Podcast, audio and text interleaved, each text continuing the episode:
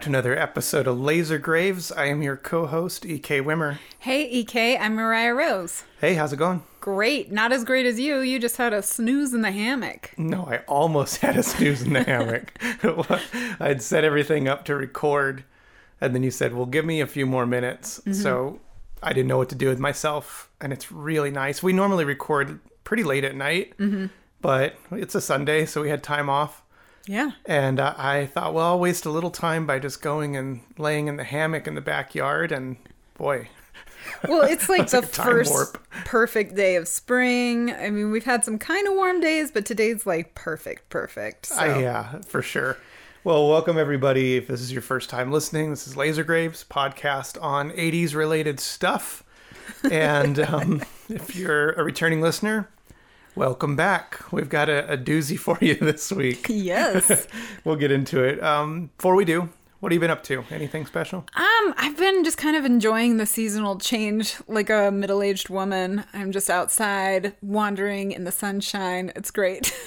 I think anybody you have um, seasonal depression, like a lot of people I know, Yeah. which is winters can be a little rough to get through. So the second the spring starts to reveal itself, it's like life returns. Yeah. Although I'd say living here in New Mexico, we've got sunshine more than other places. So Yeah. I do, I fare better here over the winter. But yeah, I'm really loving it. Although yesterday I did cover my whole face in googly eyes. So That's true. pick your poison. Very productive day. What have you been up to?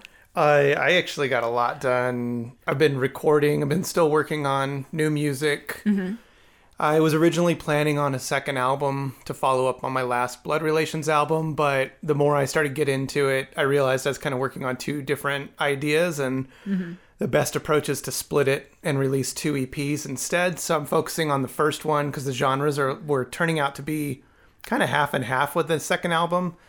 So I figured, well, I'll just group them together instead. And yesterday I spent all day long re-recording the live drums mm-hmm. because I don't have drum mics. I just kind of do it old school with overhead mics and stuff like that. I like that old garage drum sound.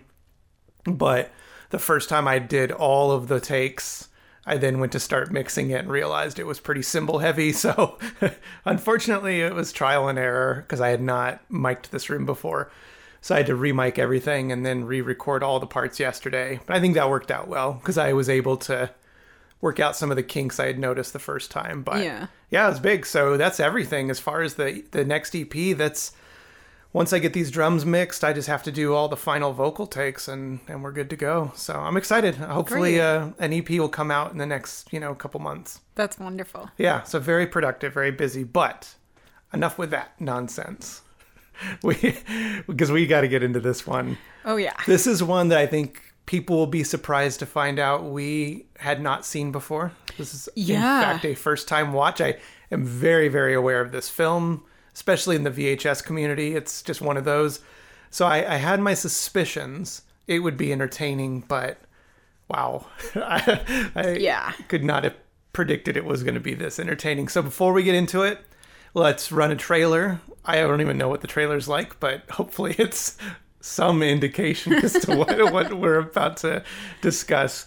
Uh, this week's episode is 1989's Phantom of the Mall, Eric's Revenge. Colon Eric's Revenge. Yeah, big colon.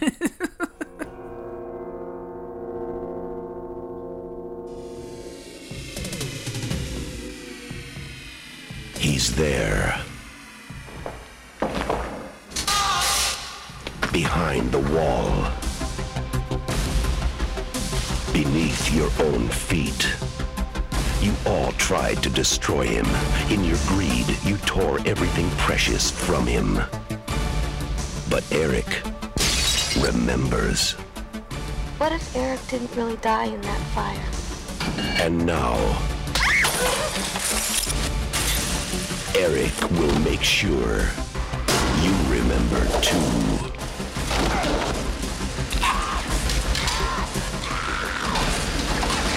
Eric Matthews is still alive. What do you mean they know?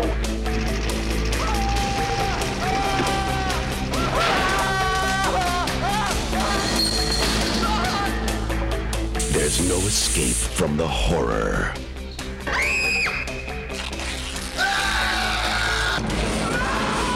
There was a nightmare at the mall. Eric the Phantom struck. Phantom of the Mall. Eric's Revenge.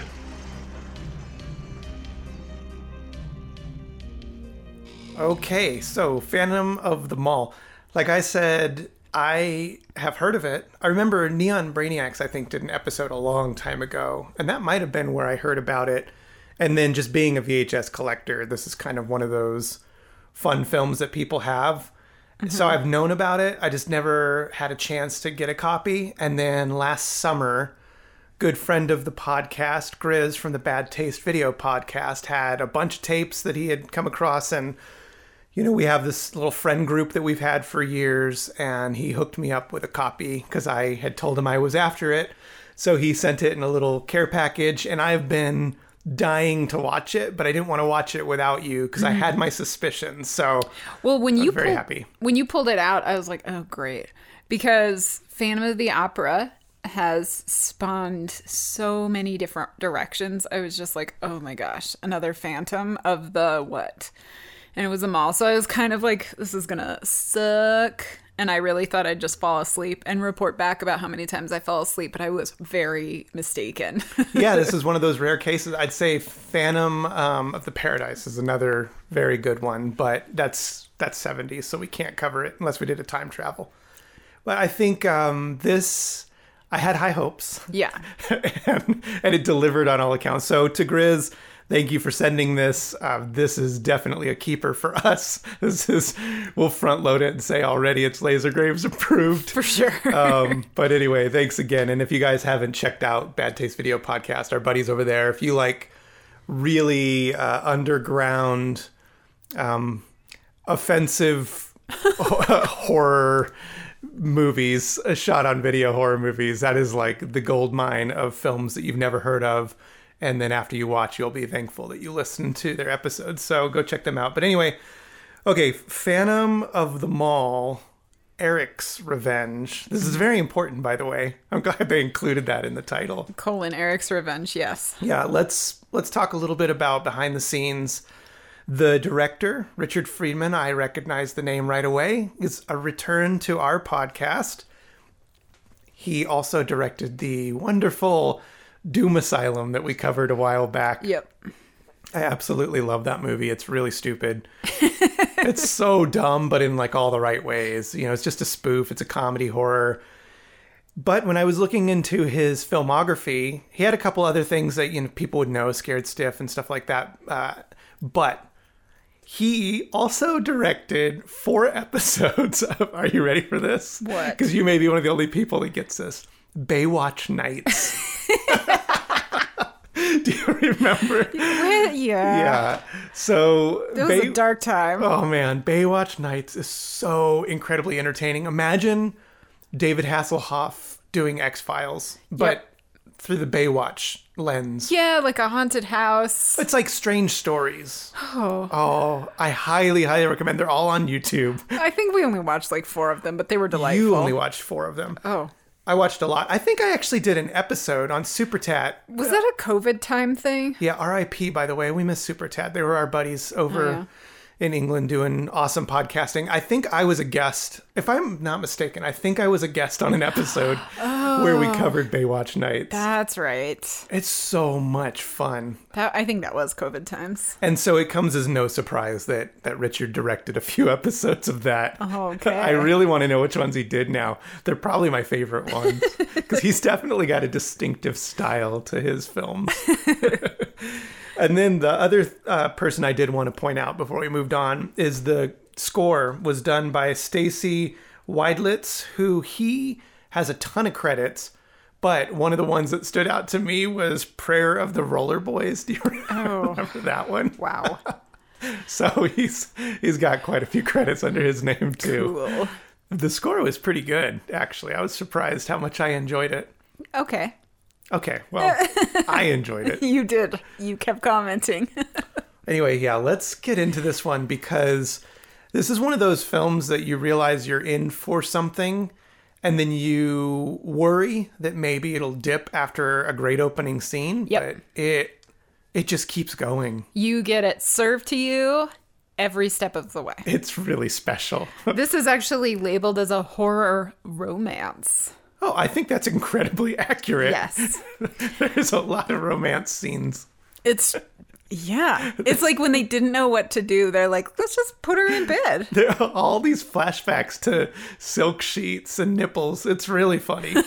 There's a lot, a lot. And we begin this horror romance where all of the best horror romances begin. The mall. Yes, speaking of the mall, we both recognized right away the way it opens is an announcement that's set up in the middle of the mall. And I said, Oh man, this starts out just like Chopping Mall. Yep. And then you said it looks just like the mall from Shopping Mall. and we looked it up, and sure enough, it is Sherman Oaks Galleria in I know. LA. And most like California people are like, duh, everything is shot there. But we don't know that. I did think, you know what, this also looks really familiar. I thought it was from Night of the Comet also, mm-hmm. and it was. So Jeez. mall had a, had a look. I don't know if it's still around. Probably not. Probably got plowed down. Oh, if you know, tell us. This is mall royalty. Yeah.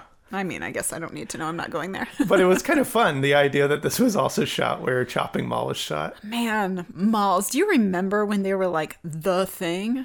I remember when everybody thought they were the thing, but malls have always kind of sucked, and everybody just has nostalgia for when they think malls didn't suck. But Did- even in the heyday, they were still kind of boring. Did you hang out at a mall? No, I wasn't a mall person. Okay. I mean, I'd play like arcades and stuff like that, but or go to the movies. You were just in a small town with one like hallway that they called the mall. You know, it was just one long corridor Yeah. with a rotating, a revolving door of businesses going out of business. Totally. It still exists. Still to this day, yeah. Yeah. It's I don't know. I wonder if there's a like a wager on how long somebody can keep a shop open before it goes under in that mall. Man, malls have been hanging on for like a decade now. Yeah, but it depends because you know when we were at the Mall of America in Minnesota, that thing's crazy and thriving. It's got a whole indoor amusement park and stuff. Well, and an aquarium and like all kinds of big brand stuff too. Yeah, so I think in bigger cities they still make sense, but I think medium to small towns, malls are completely pointless. Yeah, yeah,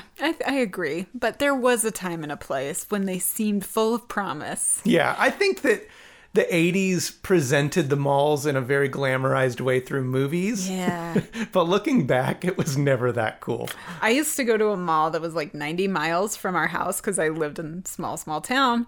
And so, hour and a half to go to the mall. And I'd be like, oh my goodness, the mall. Because I'd seen it everywhere in movies and TV shows. And I'd get there and I'd walk it. And then I'd, I'd be done Yeah. because I didn't really like shopping. And what do you do? You don't. You just do a couple laps and then you're like, well, okay, I guess it's time to go. But I always looked cool. Okay, Uh-huh. Yeah.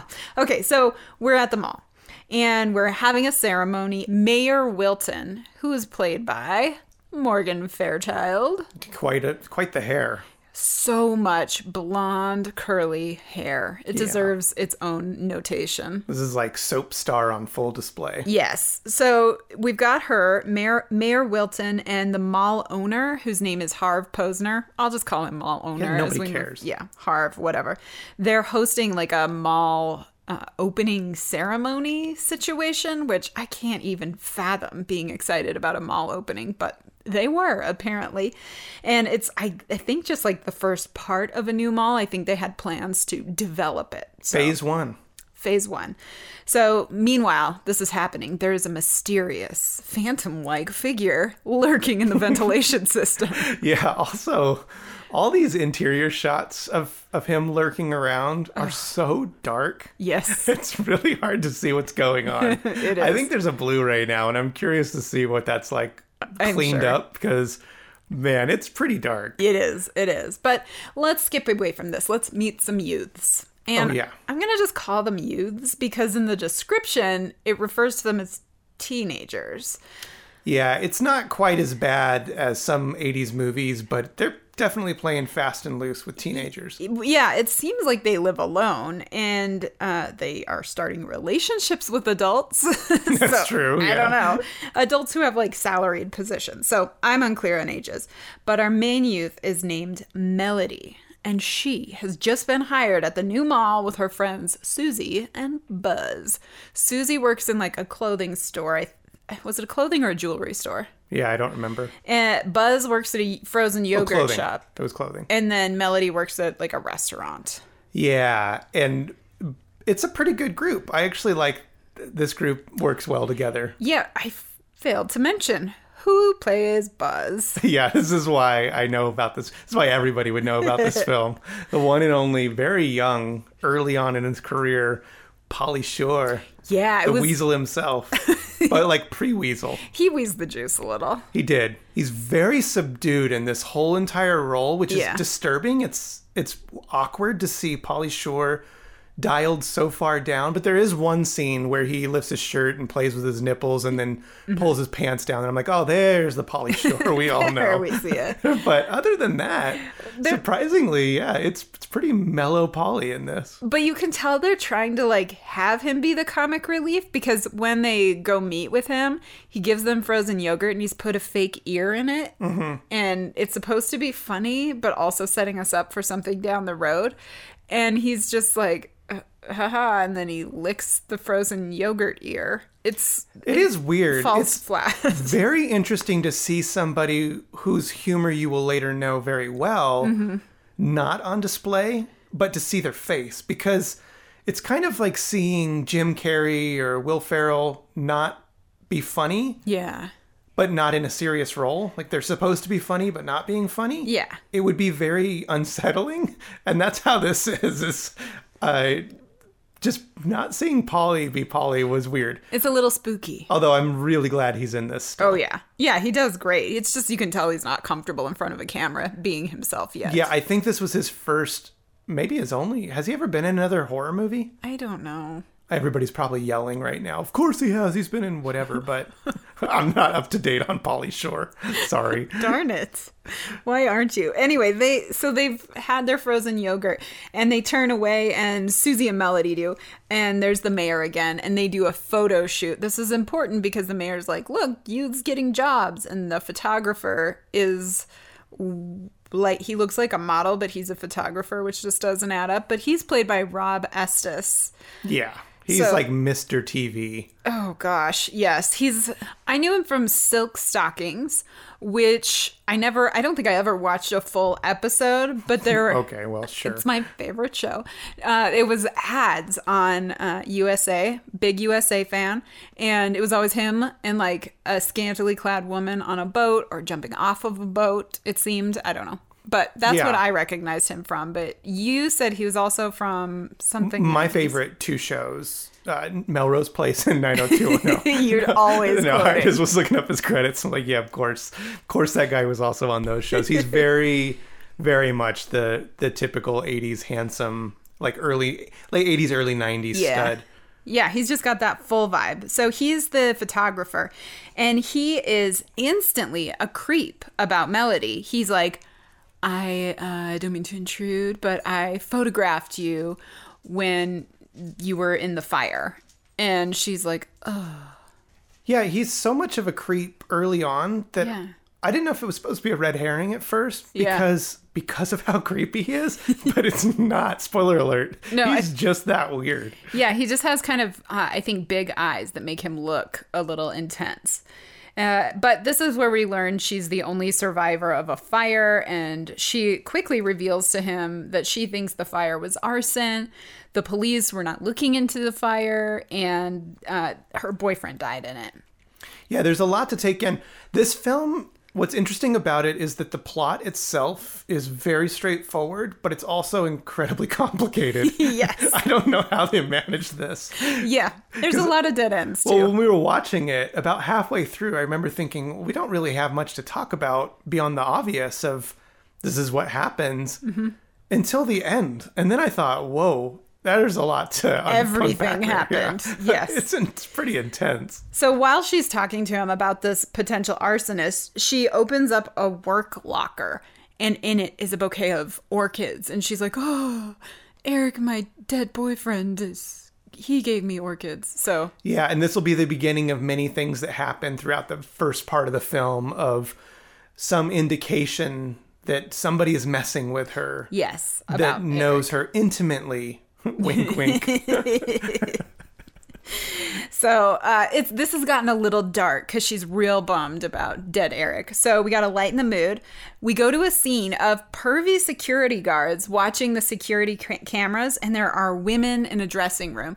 This was completely unbelievable because they were all hot, and none of them had this, their dressing rooms closed. They were just like walking around naked. Yeah, yeah, and the that's what pervy happens. security guards were super thrilled. Yeah, They were very, very excited. Anyway, the owner comes in, so they're like scrambling to make it look like they're not. He comes in, he's like, uh, I think I heard like a rat in the event. Why don't why don't you, pervy security guard number one, go check that out? and that's because we failed to mention we've already. This film opens up with a kill. That's the nice Oh, thing. yeah. I was a little worried that this film would lack in in the kill count. And not only did it not lack in the kill count, the kills were all Ridiculous. really ridiculous. Yeah, highly entertaining. And the first one involves a crossbow. We don't even need to get into it, but that's basically why he's going is because there's already bodies stacked up in this mall. so he's going out to check out what's happening in the vent, but along the way he passes Melanie and he makes the fatal mistake of being a perv at her. And guess what? We've got a mall phantom lurking and watching, and he doesn't like mall pervs talking to Melody. No, he's very protective. So And it's crazy because we we don't have any clue who this person being a phantom in the mall is, even though the film is called Eric's Revenge. I don't know why. I just was thinking this the whole time. Why they keep him in shadow for the first part of the film. Yeah. I'm like, you already gave it away in the title of the movie. Oh, also, we should mention at some point here he had cut part of a mannequin's face off and he's using it like a Phantom of the Opera style mask on half of his head. It's so good. So, he, with that on, he now is driving a forklift. yep. And I forgot about the forklift and one. he runs this guy over and I think he like runs him into like an electric panel yeah, or something. yeah, he gets electrocuted. and his eyeball pops out and lands in frozen yogurt mix. I think you know where that's going. yeah. And then I think it's is it his body or the first body? One of those bodies falls through the vent shaft onto the mall owner Harv's desk. Oh, I love the mall owner's reaction through this entire movie. Anytime there's death or there's at one point a decapitated head that's Mm-hmm. underneath his coat rack, he goes, oh, we're getting a little head, but he goes to take his coat off the coat rack and it's hanging on a on a severed Mm-hmm. head, like piked, and he goes, oh. He just like every response is really, oh, shoot. Yeah. And this one, oh, it had to be this guy because the the body has a note pinned to it that says an eye for an eye. That's right. Yeah. Pretty good. Okay, so let's go back to Melody. It's nighttime now. I don't know what she's been doing at the mall all day. She just fell into a time vortex. Now it's night. She's in the parking lot. Her car is having trouble starting. Also, there was another present in her car. It's a whole thing. She gets out to look under the hood because mm-hmm. she's also a mechanic, and a masked man just runs up and starts attacking her. And we'll get to the masked man here in just a minute because it's so random and has no place. so amazing. This is there's so many layers to this film. Yes. That's the the joy of podcasting is that you could have just watched this and moved on with your life and been like, well, that was a weird movie. Mm-hmm. But when you're podcasting, you have to stop and reflect on why these characters You gotta break it down. Why were they written in to do this? And the more you think about this film in particular, it is so bananas. It's wild. Yeah. So she's being attacked by a man. He's like wearing all black, got a mask. He's just kind of grabbing at her. And then our mall phantom appears on the roof of the mall and he's got a bow and arrow Yeah, he shoots him with a crossbow again. right in his shoulder. And he's like, oh, and runs off. So, like, Melody's abduction or attack, whatever it was supposed to be, has been thwarted. And the mayor, Morgan Fairchild, pulls up just in time and she's mm-hmm. like, I'll call the police. Don't you worry about it. I'm sure they'll talk to you tomorrow, but I'll take you home. Yeah, and I think already at this point we've had a couple of the romance flashbacks. This is a big one, though. Yeah, they're really entertaining because every time she's left a gift or something, she has to kind of hold it to her and then daydream back into just basically the only time they were ever romantic is what I'm gathering. Well, but it's always in a white satin bed. But when we actually see their romance, it was just an, a regular bedroom. Yeah, so I'm don't know. sure. Yeah, this it's- is like a fantasy. But then she always wakes up from those fantasies all sweaty and like scared. Yeah, it's true. It's complicated. All right. Oh, I should also mention, I forgot to earlier, when she was talking to the photographer, uh, Peter, about the arsonist, she said, I saw him and he had a religious earring. That's really important. Super important. Well, you know how big earrings are in religion. Yeah, also when you look at everybody creeping around the mall, he's not the most obvious one.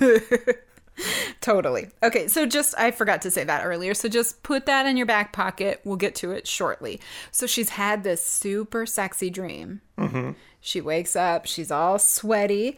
And then let's go to the mall that day and we see that they have a pianist, like at a grand piano. so just crammed in there as a random scene. Hello, ladies. Well, yes, but the day before, I had been, he like talked to the ladies as they walked by, and I was like, what was that even about? And then today, he's at his piano. He gets up after playing and he goes to the bathroom. And he takes off his he's he's in like a tuxedo and he takes off his coat to sit down and t- like drop a deuce and we see the white shirt underneath he's freely bleeding where he's been openly bleeding while he's been playing piano all day. It's blood soaked. He's clearly not put a bandage on it. Uh, this may be probably. Yeah, I'm gonna say this is my favorite scene in the movie. This What? whole entire sequence is You got to hilarious. walk us through it. So he gets up to go to the bathroom and, and drop a load.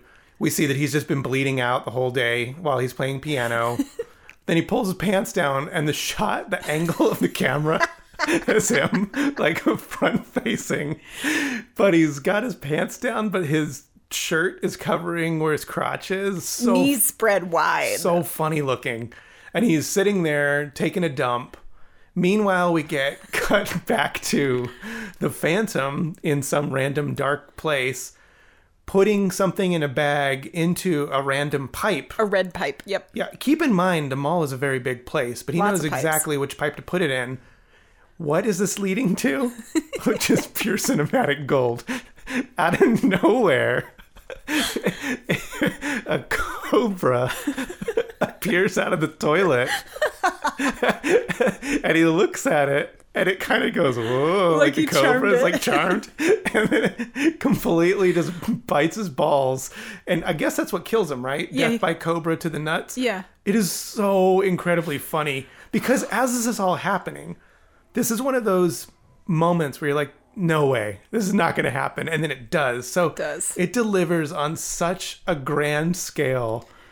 And then when you put it all into perspective of the entire scene, it's so over the top. It's ridiculous. I love everything about it. This is definitely my favorite kill in Yeah. the whole movie. Yeah, it's great. And the sadly, the cobra doesn't kill anybody else, but it is around. Just know it's kind of hanging Definitely around. Definitely makes some more appearances. Yeah.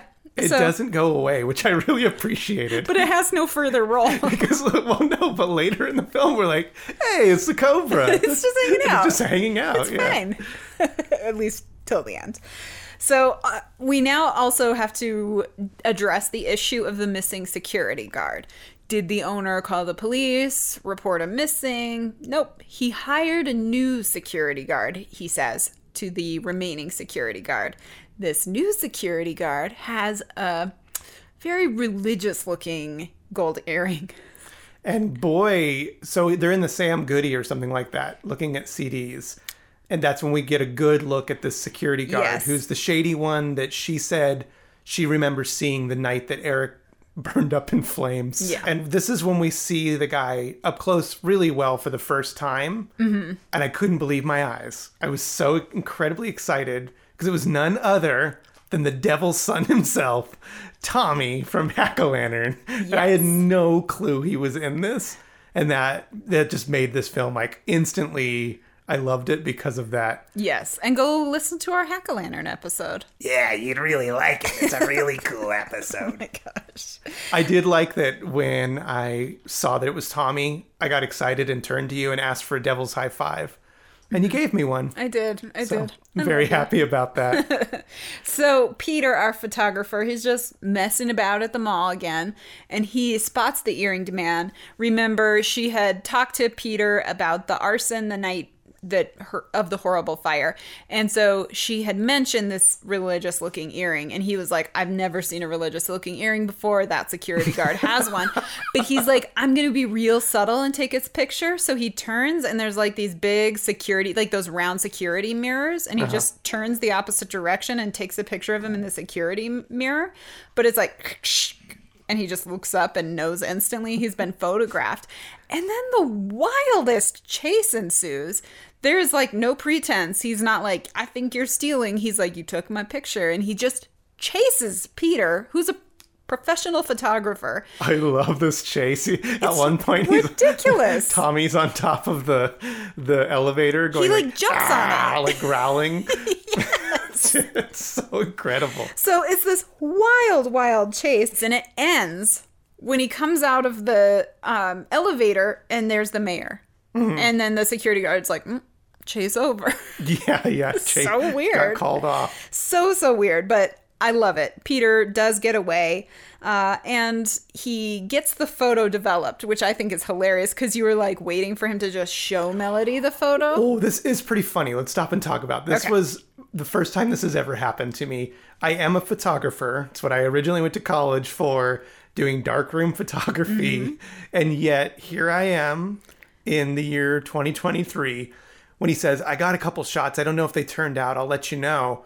But he's sitting down with her, holding the camera in front of her, and I'm just waiting the whole time for him to turn on the screen and start flipping through the shots and he never did and that's when i realized oh yeah this is like 35 millimeter film yeah. that was crazy to me i've not had that happen before Yep. i just completely had spaced that that is not the type of camera that's always been around because we're so used to it now Yeah, we really are. So he had to like go process his film, and then he presents uh, Melody with the photo, and she's like, "Yep, that's the arsonist, confirmed." Like they're just kind of fine with that.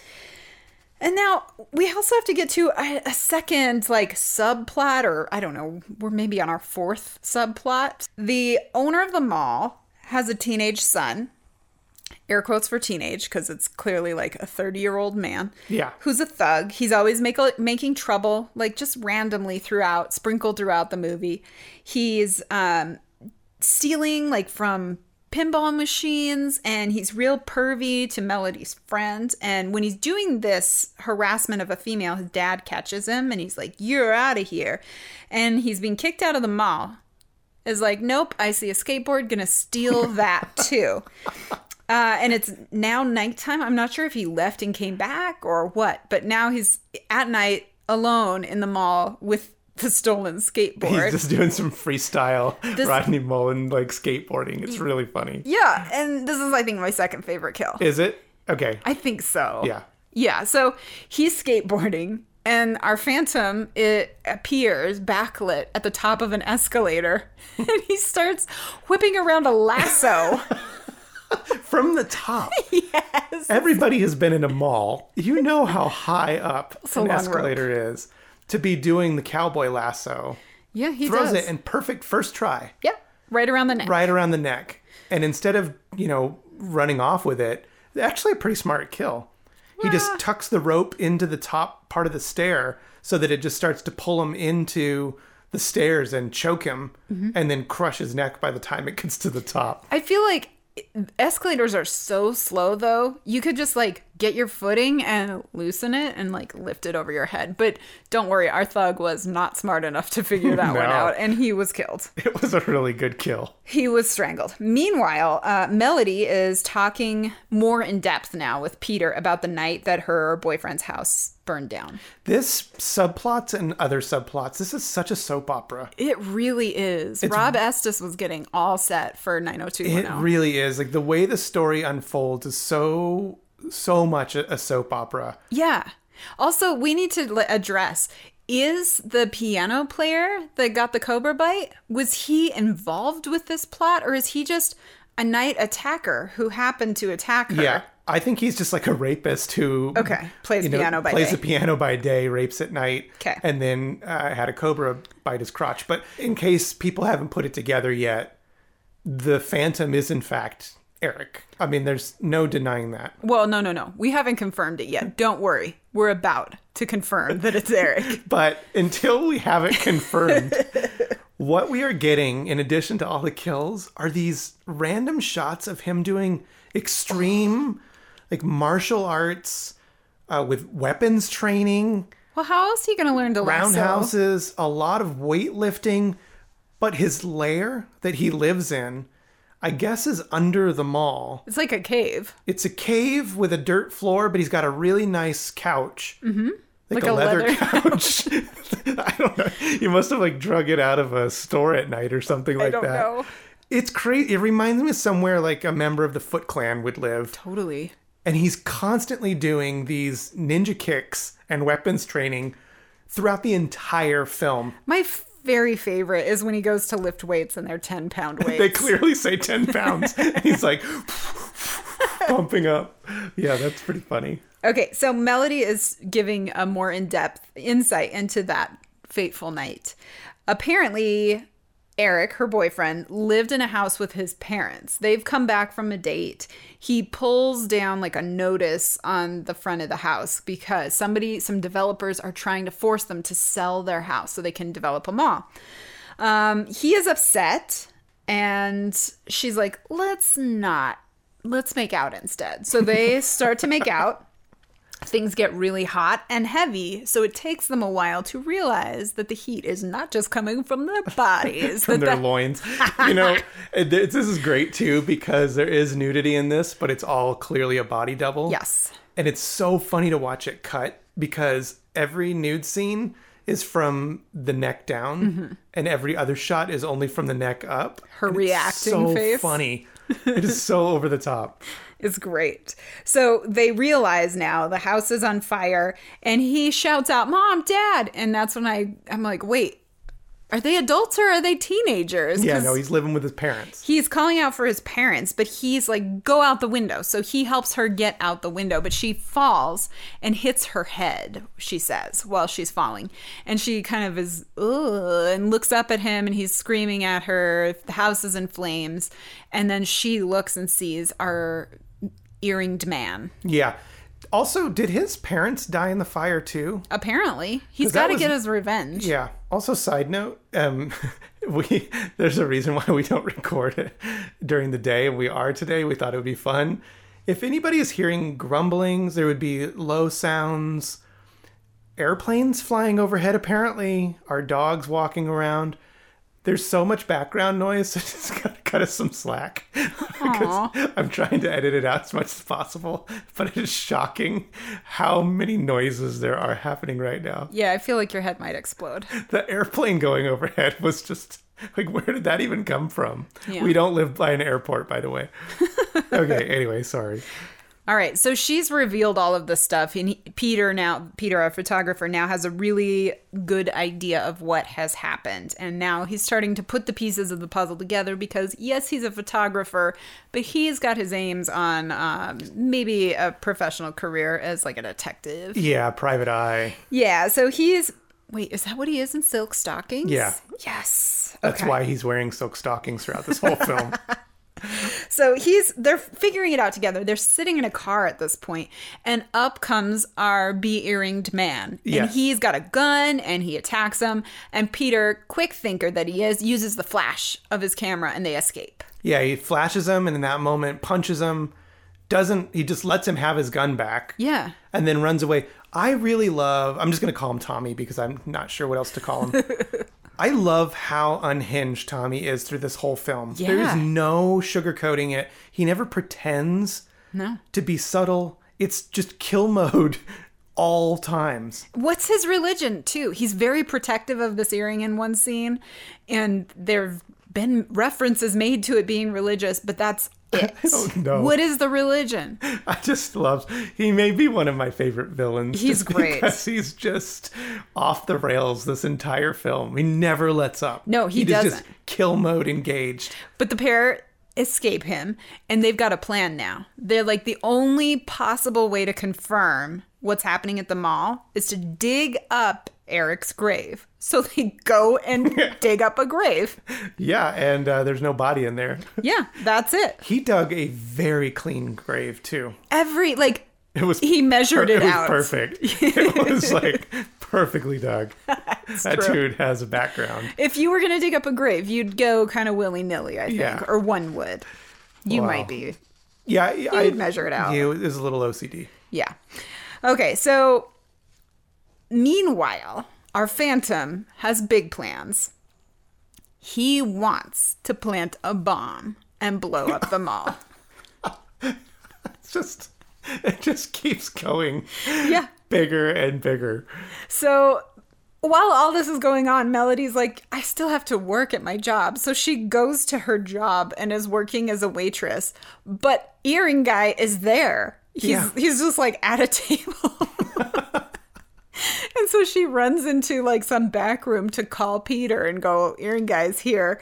But Earring Guy comes after her and knocks her out. Yeah, he's very aggressive.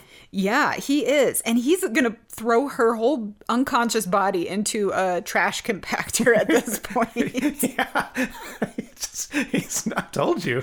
He's not messing around in this movie. totally. And then thankfully, Eric, our phantom, appears. And we can confirm that he is the phantom now because his empty grave is there. Is this also the reappearance of the Cobra or not yet? Not quite. We're almost there. It's when they go underground. So the Cobra's coming. It's made its way underground, and we're all going to follow. Yeah, we'll. I, that's the sequel we never got. Right. Cobra's Revenge. it's just the Cobra rising up out of the ashes at the end. Oh, spoiler. Uh, with a little tiny phantom mask on. So the Phantom fights with our be earringed man, and he wins. And our earring man gets his head, just his head, put into the trash Oh, compactor. full decapitation. It's it's extreme. It's a lot. Also, keep in mind the Phantom, who's got like superhero powers now. Like he's Well, he's been working out with those 10 pounders. he puts all of these skills to to use. We get to see roundhouses. We get to see everything happening. Mm-hmm. He is ripped. He is ready to roll. And he's only like 19, by the way, because he was a senior. But yet, he's this like superhuman killing machine. And nobody at the mall is seeing all of these bodies unless he lets them be seen. Yeah. But meanwhile, all of this is happening. Melody's still unconscious. He takes her unconscious body down to his underground dirt floor leather couch lair, sets her on the leather couch, and he needs to do what? work out. Obviously. starts working out. So she literally wakes up on a leather like Italian sofa in a basement to see him working out. Yep. And then they come together. Her her dead boyfriend. Uh, he explains he's been hiding under the mall. So here's a question. Did he like dig a cave under the ashes of his house? Or did he just go into the basement of his house and then the foundation of the mall They didn't incorporate it. I don't I don't know. But it's like a cave because it's got like cave ceiling. Yeah, and this is a really fun scene. This is another one of my favorite scenes in the movie because she now realizes, okay, Eric, the love of her life, mm-hmm. is actually alive. But instead of ever telling her, he's just been pumping iron and doing roundhouses in the basement of the mall for a year. Mm-hmm. Then he fails to mention he's like a homicidal maniac who's just been on a killing spree. I think she's connected those dots though. But he takes off the mask to reveal his like deformed, burnt face that looks like Jason Voorhees underneath. With like one eyeball popping out. So amazing. The makeup job cracks me up. It's such a severe burn that it's pretty special that he was able to survive it while in a dirt hole. I do like that she really is unable to hide. She's like, "Oh, happy that you're back in my life. And then the second she sees his face, it's like, this isn't going to work. Okay, so she is disappointed in his looks and behavior, which, I mean, the behavior pretty fair at this point. It's, yeah. And so he's upset and he crawls out and activates the bomb. yeah. Oh, and there's no turning back. No. I appreciate this too because nine times out of ten in a movie like this, when somebody turns on the bomb, it's like probably not gonna gonna work out. Yeah. We'll see that when he tells her what's done is done. I mean, he means it. Yeah, it's Uh, Eric's not messing around. this bomb's gonna go off. Yeah. So Eric, remember, she called him before she got knocked out, and he has now arrived, somehow found them in the lair, and they begin fighting. And This is when we see the cobra. Oh yeah, Because remember, he has to sneak past him. Yeah. And the cobra's just sitting on the ground, like doing you know, bobblehead. yeah, just waiting. I love that they let the cobra have another scene. Yeah, just there. Uh, so while they're fighting, uh, Eric has the upper hand, and Melody shouts, I love him about Peter. And Eric's real disappointed, and uh, Peter takes this opportunity to knock Eric out, and they make their escape. Meanwhile, upstairs, the mall is filling for an investors party or something rich people party. So there, it's a full house. That is why this bomb is set to go off this particular night. Let's go back to Buzz and Susie. So they're there too, and somehow they have become aware of everything that is happening. Yeah. I don't remember any information being conveyed to them, but they have put it together in their own way, I guess and they insist on going into the ventilation system to look for Melody. And then Peter, Melody, Buzz, and Susie all somehow reunite in this chaos. Yes. And they warn them of the bomb. So everybody, the foursome, is aware that there is a bomb. Susie and Buzz decide they're going to steal a motorcycle with a sidecar. yeah. and they they want to like warn everybody so they head to the security office so they can make an announcement meanwhile peter and melody find the mayor and they're like whoa whoa whoa morgan fairchild's hair we have something we gotta share with you Yeah, this is the big reveal. yeah I didn't see this one coming. no that hair has so many secrets Yeah, it was a, a real, a lot of secrets hidden in that hair. Yeah, she's like, yeah, oh goodness, come with me. I've got a gun. Guess what? I'm a major investor and I know about everything. Yes, except the twist on her fate is so incredibly entertaining because out of nowhere, Eric does he fall through the roof? He just leaps out of a vent. That's right, and he comes in, pushes. Well, uh, what's his name? Stud McGee tries to get in another fist fight. He's like, I don't even have time for this. Goes straight for the mayor, picks her up like Ultimate Warrior style over his head, and throws her out the window of you know three stories up, mm-hmm. where she lands in front of everybody down below impaled. It was it's so funny, Yes. because it just went it went crazy. I was not expecting that extreme of a kill. The doll or whatever that goes flying is so funny. Wow. Oh my gosh. And there's a whole scene of climbing on beams, which we cannot get into. Yeah. But everybody, Eric, Melody, no, not Eric, Melody, Peter, Buzz, and Susie all end up on the motorcycle to make their escape in the nick of time. Yeah. Because they're going to get out now that the bomb is about to explode. Right, but we've still got the main owner dude of the whole mall to deal with, and that is our Phantom Eric's job. He he sends the owner through like I don't know, is it like a gas store in the mall? Yeah. What is it? I don't know. He throws him through the window and blasts him with a flamethrower. Yes. Obviously, the like I don't know what are they tanks of gas or something. They explode. Yeah, the propane tanks. yeah. propane tanks. There we are. And Melody and her crew make their escape, and the whole mall goes up. It blows up. You know what is crazy too? Because later on, you would have CGI making some of these explosions. Mm-hmm. There's a lot of fire and explosions, and this is inside of an active mall that was used regularly. I wonder if there are special sets for it. Pretty wild. I was was cool. I was surprised at just how much chaos happened in the set of this mall. Right. And then, so it's all tied up. Yeah, the mall Un- blows up. unfortunately, our cobra died.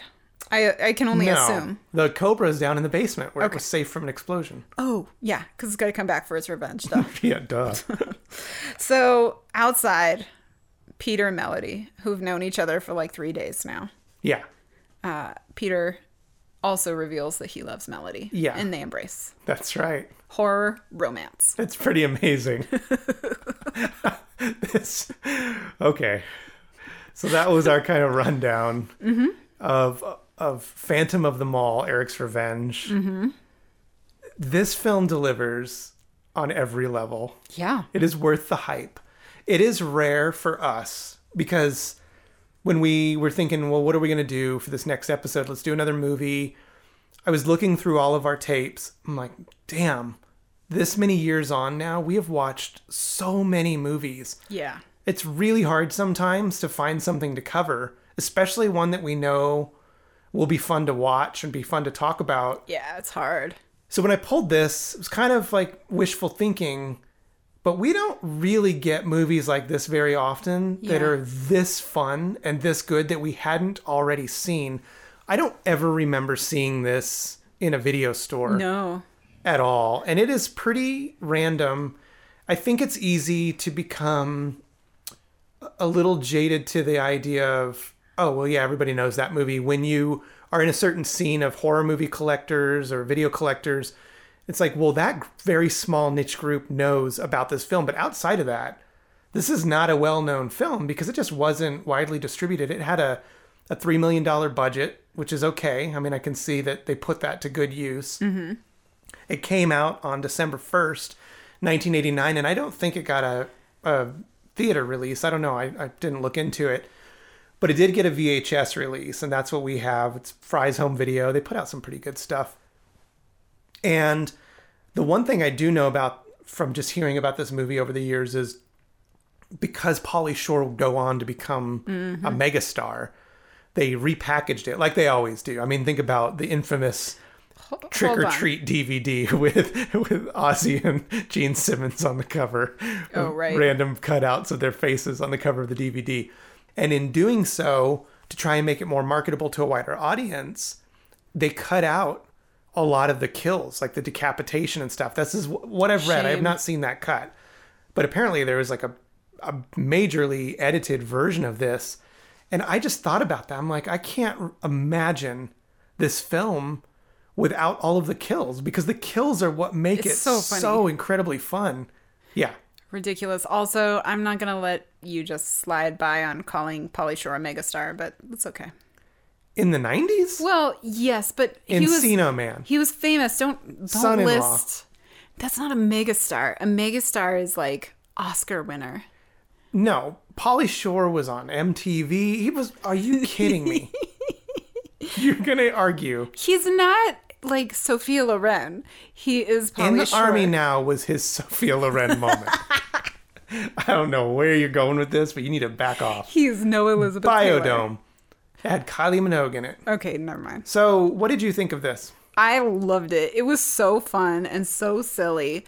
Absolutely over the top, far beyond my wildest dreams. I felt like we had seen all of these kind of movies already. Yeah. So finding one that was just like, what? Yeah. A cobra?